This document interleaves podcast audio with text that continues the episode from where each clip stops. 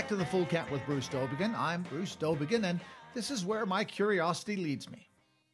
If you enjoy these podcasts, go to iTunes, look under Not the Public Podcast, and subscribe. We're also available on a number of your other favorite platforms. Remember back when people were laughing at Sarah Palin's death panel prediction? Well, it looks like we may be there sooner than we think. American author and consultant Wesley J. Smith has written Once a society embraces euthanasia consciousness, the ways one can qualify to be killed legally by a doctor continually expands. He points to an ethics opinion by the College of Physicians and Surgeons of British Columbia that a patient, not otherwise eligible under the current law for euthanasia, can become eligible by starving themselves into an irredeemable medical condition, what is described as VSED, voluntary stop eating and drinking. Smith says Canada has embraced a positive right to die. Once that Rubicon is crossed, the protective guidelines that euthanasia advocates promise will protect the vulnerable are, what do you know, presto changeo, redefined as obstacles impeding access to a good death that a compassionate society must overcome. Wesley J. Smith returns to the full count with Bruce Dowbiggin. He's among the world's foremost critics of assisted suicide and utilitarian bioethics. His blog on the National Review advances his theory of human exceptionalism and defends intrinsic human dignity. And we're pleased to welcome him back once again to the full count with Bruce Dowbiggin. Hi, Wesley. Hey, Bruce, how are you? I'm good. I'm good. First of all, if you can, give us the state of play right now on the issue of assisted suicide. How many jurisdictions have made it legal, and what sort of restrictions are placed on uh, on it in general? uh, in the United States, uh, you now have five states and the District of Columbia where it is legal. Until last week, you had six states, uh, but a court in California uh, declared that the law in that state was unconstitutionally enacted. And I can go into the details about that if that's of interest to you. Uh, and in, in the United States, um, there's also the state of Montana, which has a bizarre Supreme Court decision of that state that is disputed what the impact is. Um, in, except for Montana, where there are no uh, guidelines because it was a court ruling, uh, the re- general requirement is that a, a person who wants assisted suicide must have six months or less to live, reasonable expectation uh, for the doctor to uh, uh, be able to legally prescribe lethal drugs for that purpose. Um, in uh, Australia, uh, the state of Victoria also enacted an assisted suicide law more pretty recently. Canada lethal injection euthanasia was imposed by the Supreme Court all across the country uh, in 2015, and that is uh, playing out as to the uh, the exact extent of eligibility there. There is a minor kind of uh, protection, supposed protection, saying that death must be foreseeable, whatever that means. Uh, it is also lethal injection euthanasia is legal in the Netherlands, where it is really wild, uh, Belgium, where it is even more wild, uh, and Luxembourg. Uh, assisted suicide, uh, they have suicide clinics in Switzerland where people go to be made dead. And Germany, a court ruling uh, found that assisted suicide was legal so long as it was not done for a selfish motive or something of that kind or a, a venal uh, monetary motive. And that's still kind of in the air what that means. Mm and Colombia's Supreme Court imposed euthanasia too. I'm not sure whether that has begun in that country or not. Now, when you say wild, it's a wild situation in Belgium and, and, and the Netherlands. What do you mean by that? How wild? Well, it's it's to the point where even I, in my most uh, wild paranoid dreams, demonstrated that just because you're paranoid doesn't mean they're not really after you. Yes. Uh, yeah, you had uh, you have had geriatric euthanasia killings meaning joint killings of husband and wife uh, in the Netherlands and in Belgium, and one in Canada. Uh, and the couple in Belgium were not based on any serious illness per se, but fear of future grief uh, caused by widowhood, that kind of thing. You have in uh, Belgium and the Netherlands mentally ill people who are not otherwise physically ill, uh, who want to die, are euthanized, and if they consent, their organs are harvested.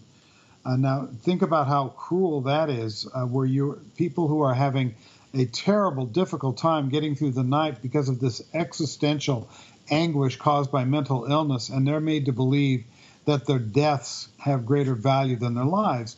That could be the tipping point that pushes these people over the edge. And yet, this kind of uh, killing and harvesting, conjoining, has actually been written up with all due respect in organ transplant medical journals. Uh, you've had uh, a, a, case in Belgium, just another, another, example of a woman who was um, sexually predated by her psychiatrist, kind of a Me Too kind of thing. Uh, he, he took advantage of her for sexual uh, pleasure.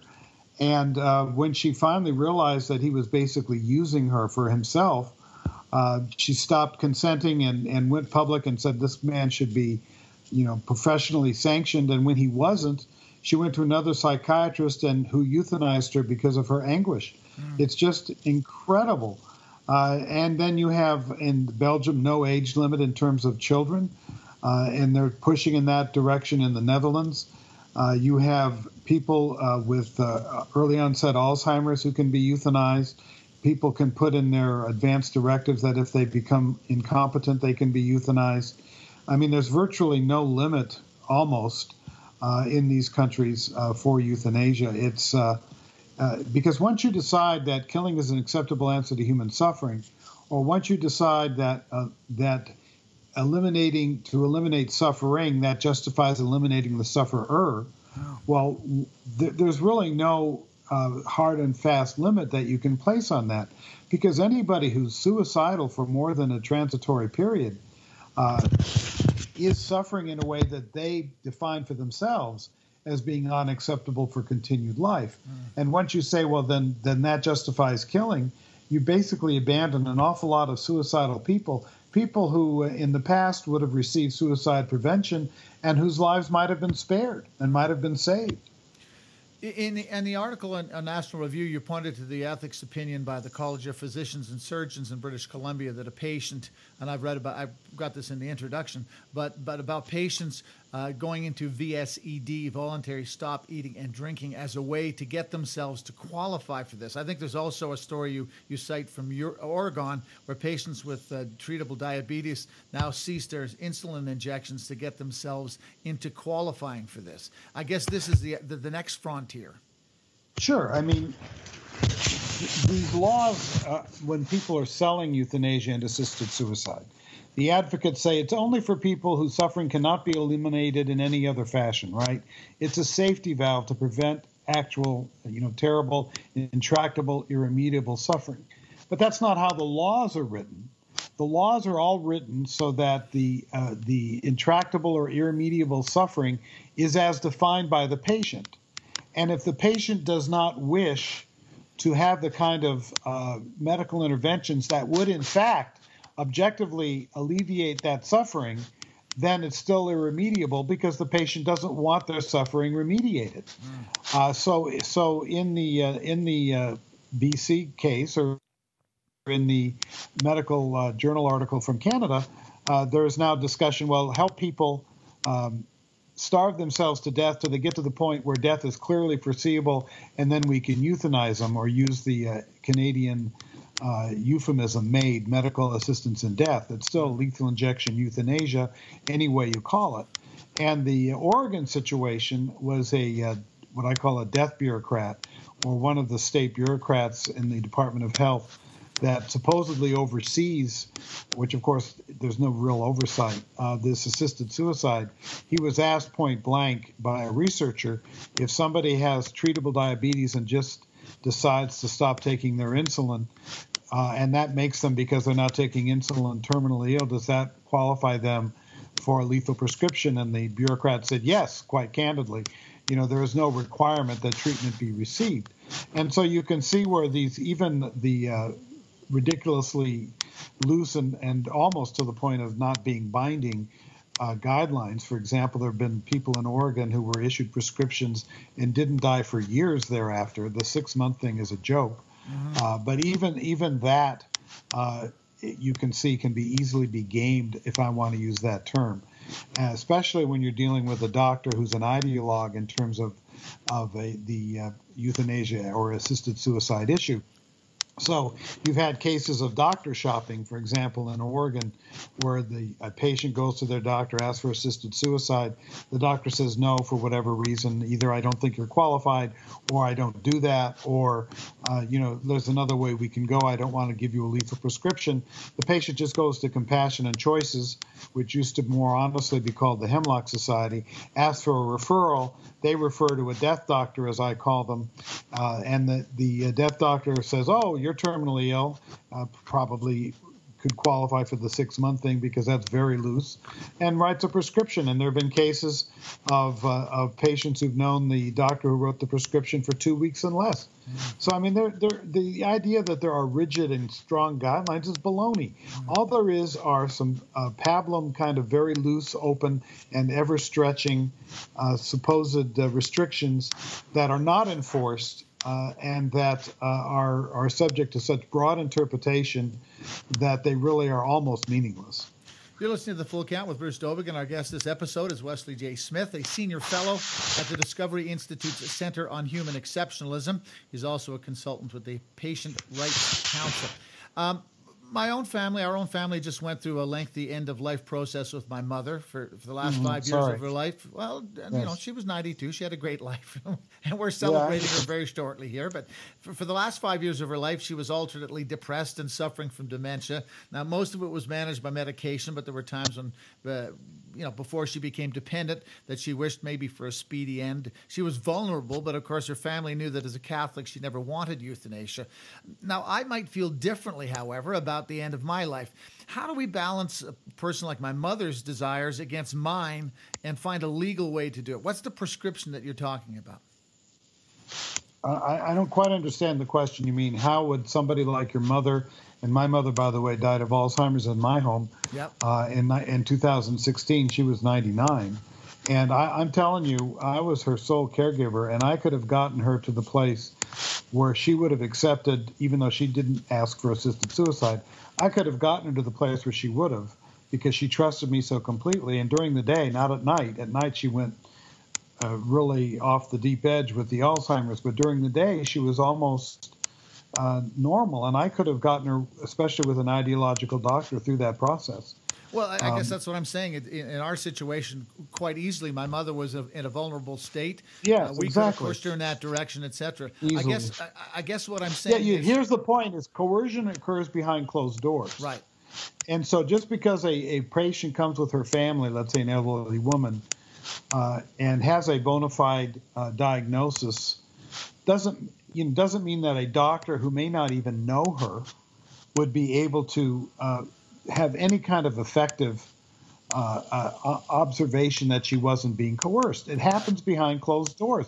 Right. People are not going to come into the doctor's office with bruises on their face and being told, sign, sign, sign. That's not how it works. Right. And then you've got the idea of, of what could be called a subtle coercion, where the person starts musing, you know, gee, I'm suffering, I'm, I'm old, you know, I, I'm such a burden on you, I'm such a burden on you well, Ma, you know, whatever you decide, if you decide you want assisted suicide, that's that's your choice, and we'd support you. Well, is that coercion? No, but it's certainly a suggestion, and it certainly lays some. If that occurred in my hypothetical, you know, it could certainly create some an idea in someone's mind and push toward a certain direction. I mean, what's really amazing to me, Bruce, is we hear talk again and again of elder abuse and old people being taken advantage of by family members. And then when we're talking about assisted suicide, suddenly they all live in these loving relationships where all that anyone cares about is grandma's best interests. I mean, it's just crazy because we don't want to know the downside of this. We want what we want. As Jerry Brown said, I might want this when I'm that going through that situation. So he signed the California bill. We don't care who gets hurt as long as we get what we want, is, is what I'm seeing way too often on this issue. I, I, guess what I'm saying is, based on both of us having gone through fairly similar experiences, is there a law that you can write, that you personally would write, that could give us some direction this way for people who who are cogent and and and, and want to, to, to die? Is, is is there a, is there a way you can write a law that way? I don't see how. Uh, I mean, of course, I would never write such a law. But but if uh, if you were to try to write such a law, it certainly couldn't be done in the kind of relaxed, self-reporting, only after the fact review uh, that is required. I think it would it would require. Uh, I mean, this could even be a, a, another form of evil. You know, death courts where people came in to prove that they should be able to be killed. I mean, just think about that. Instead of instead of working overtime and more energetically to provide the people the kind of care so they won't want assisted suicide, so they won't want euthanasia. We never hear about that. Mm-hmm. All we hear about is choice, choice, choice. And as we've just been discussing, well, you know, choice is a very elastic term.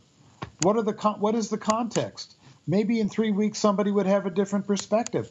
When I was a hospice volunteer, my first hospice patient, if assisted suicide had been legal, believe me, he would have taken it. He fell in my arms saying, I want to die, I want to die, I want to die. He was an elderly gentleman with a heart condition. And, uh, and I said, Why? And he said, I'm a burden, I'm a burden. It's two months later, he was in such a better position, he never talked that way again. And here's the postscript to that particular story. Eventually, he actually got better and got kicked out of hospice. but, but, I'm telling you, I'm telling you, if he had in the first month or two had been able to take the poison pills, he would have. Yeah. There's no question in my mind. Yeah. And he would have, nobody would have known because they would have been patting themselves on the back for compassion, but nobody would have known what he would have missed, which was getting kicked out of hospice and moving on with his life. Yeah, well, I, I, mentioned in the introduction about you know Sarah Palin got much derision for her discussion of death panels, uh, and and the, the, you know the usual approved people, of course, tut tutting her. Oh, what a, what an imbecile! What does she know, etc. Uh, for those of us who operate under a uh, you know a one single payer system, a social med- social medical social medicine uh, situation like we do here in Canada, though it's not that strange. We we do know that there are ratios. We do know that those things are happening. You know, and oh, sure, and you get you get ra- you get rationing by long queues, unless somebody's rich, and then they fly down to Florida and pay for it out of their own pocket. Yeah, yeah. And, and by the way, you take a look at what's happened in Canada. You've gone beyond mere legalization of euthanasia. Your Supreme Court and your parliaments, uh, federal and provincial, are creating a positive right to receive euthanasia. And once you have a positive right to receive euthanasia, then the government has to decide how to make sure people get what they're entitled to. And since the government isn't going to set up death camps, they're not going to set up death centers. They're going to start forcing doctors to do it. And that's why you see in Ontario that horrible ruling by the court, which said that doctors with a religious objection uh, or moral and conscientious objection to euthanasia who don't wish to kill a legally qualified patient and do not wish to be participate in it by actively procuring a, a euthanasia doctor for that patient, that, that your judge said if they don't want to do that, they can get out of medicine because what counts over and even the judge even admitted in the decision that the the doctors who who have a religious objection their charter right their explicit charter right to freedom of conscience and religion was being violated. But that right must be subsumed to the non-charter right invented right of patients to have equal and equitable access to all legal health care proceedings. That's not in the Canadian charter. Right. a judge made that up and a judge decided that his or her, I don't know if it was a man or a woman, made up uh, supposed right for a Canadian trumped the explicit right protected by the Canadian Charter. Any country that would force doctors to commit homicide, because that's what euthanasia is, is not a free country. It is tyranny to force anybody who's not in a in a military situation following a legal order to kill. Are you kidding me? Mm. But that's what a, a, judge in Toronto has done. That is what the province uh, provincial parliament in Ontario has done, and it makes Canada not a free country. That is a, a terrible abuse. Well, welcome to uh, Trudeau's Canada, where, if you don't subscribe to his uh, pro-choice thing, you can't access federal funds and, uh, for a bunch of programs. Uh, we, they, they're certainly heading in this way. And uh, as you know, I mean, this is the the abortion debate, but we don't have an abortion law on the books in Canada. But we have a government that governs as if uh, pro-choice is the law of the land, and that they can they can make sure that you do not get access to federal funds that you've paid for with your taxes because you don't agree with the government of the day. It's a it's a very sad situation, and uh, Canada is moving away from a, a, country based on human rights because they are skewing the meaning of that term in a way it was never intended. Yeah. Well, we're also running into the same problem. And this whole this whole Bruce, this whole conscience issue. I mean, I got I'm mad at Canada because that's a terrible court ruling. Imagine the brain drain. Just think in terms of utilitarian concerns. The brain drain of doctors who, you know, expert oncologists, expert neurologists, expert cardiologists, who who may be nearing their retirement years and say, well, rather than be forced to kill, I quit. Yeah. And think about the very talented medical students who, who won't go into medicine at all and yet these these uh, these these utopian uh, uh, you know the, euthanasia is compassion types we're going to force doctors to do it are willing to countenance that in order to get make sure that people can be killed when they want to be killed if they're legally qualified. It's really startling and unbecoming of a free country, particularly one like Canada that is supposedly the uh, you know the better uh, angels of the American nature. You know what I mean? Yeah. Well, we hear that all the time. Of course, when when there's an issue about Mr. Trump in America, that uh, you know Canada is pointed out as this great compassionate place because uh, of our health care, et cetera. We, and we also have hate speech laws, which, of course, have stigmatized free speech in our country. And again, this is all under the guise of being, uh, being liberal, being progressive, that somehow by you know, free speech and, and, and health care uh, is, is great for us who want it. But if you don't want it, you still have to take it, and you still have to take it on our terms. I mean, it's Canada is becoming a, a real pariah that way. Well, free speech, uh, as long as you agree with the reigning paradigm well, that's not free speech. I mean, any, you know, I'm not I'm not equating Canada with Hitler at all. Please don't mistake. But Germans who liked Hitler had free speech. You know. Yeah, sure. Absolutely. It's when you dissent. It's when you dissent from the uh, from the the uh, majority views that free speech becomes important. Yeah.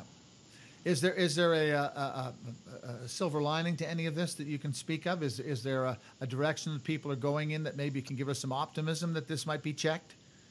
Well, I, I mean, I've been doing this work for 25 years. My first anti-euthanasia piece came out in June of 1993. I thought it was a one-off. I had no idea I would be doing it 25 years later. But I've been hearing since 1994, when Oregon legalized assisted suicide, that this was inevitable. There was no way to stop it. It couldn't be stopped, et cetera, et cetera.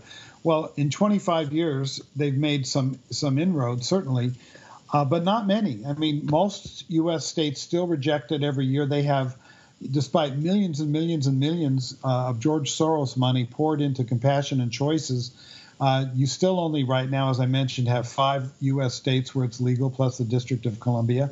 Portugal just refused to legalize euthanasia in the last week or two. So did Finland in the last week or two. New Zealand is not doing it. The UK has repeatedly rejected it.